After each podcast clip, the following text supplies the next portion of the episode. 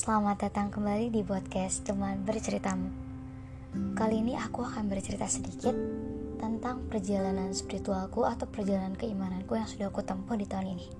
Dan kebetulan ini adalah akhir tahun yang di mana menjadi evaluasiku untuk tahun selanjutnya.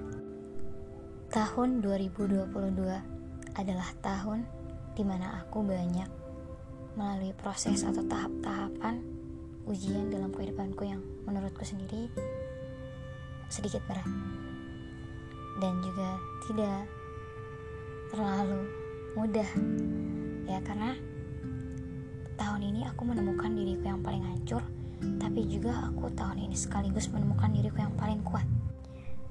Karena tahun ini jujur aku banyak kehilangan orang-orang terdekatku banyak kehilangan orang yang aku sayangi dan cintai Ternyata semesta mengajarkanku bahwasanya bergantung kepada manusia itu tidak baik.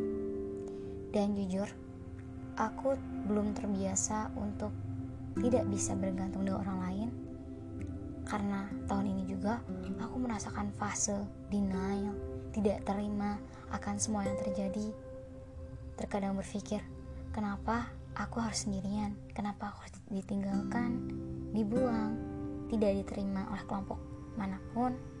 Dan jujur tahun ini aku belajar untuk menjadi kuat sendirian. Lalu ada sebuah ayat Quran yang isinya begini. Artinya boleh jadi kamu membenci sesuatu padahal itu baik bagimu. Dan boleh jadi kamu menyukai sesuatu padahal itu buruk bagimu.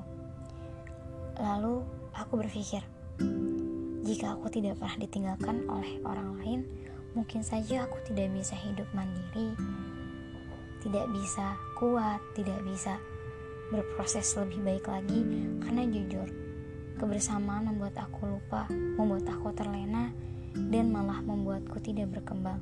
Karena apa?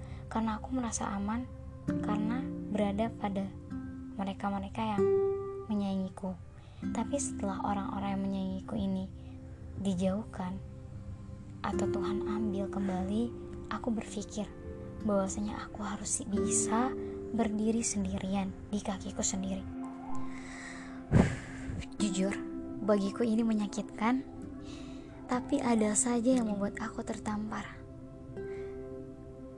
Tuhan tahu apa yang dibutuhkan jiwa kita untuk berkembang. Dia memberi kita orang-orang untuk mencintai kita, untuk meninggalkan kita, untuk menginspirasi kita, untuk meragukan kita, dan untuk percaya pada kita. Karena kasih sayangnya, Tuhan membiarkan dunia menyakiti kita dan menghancurkan kita. Bukan, bukan karena Dia ingin menghancurkan kita, tetapi karena Dia ingin menunjukkan kekuatan tersembunyi yang kita miliki.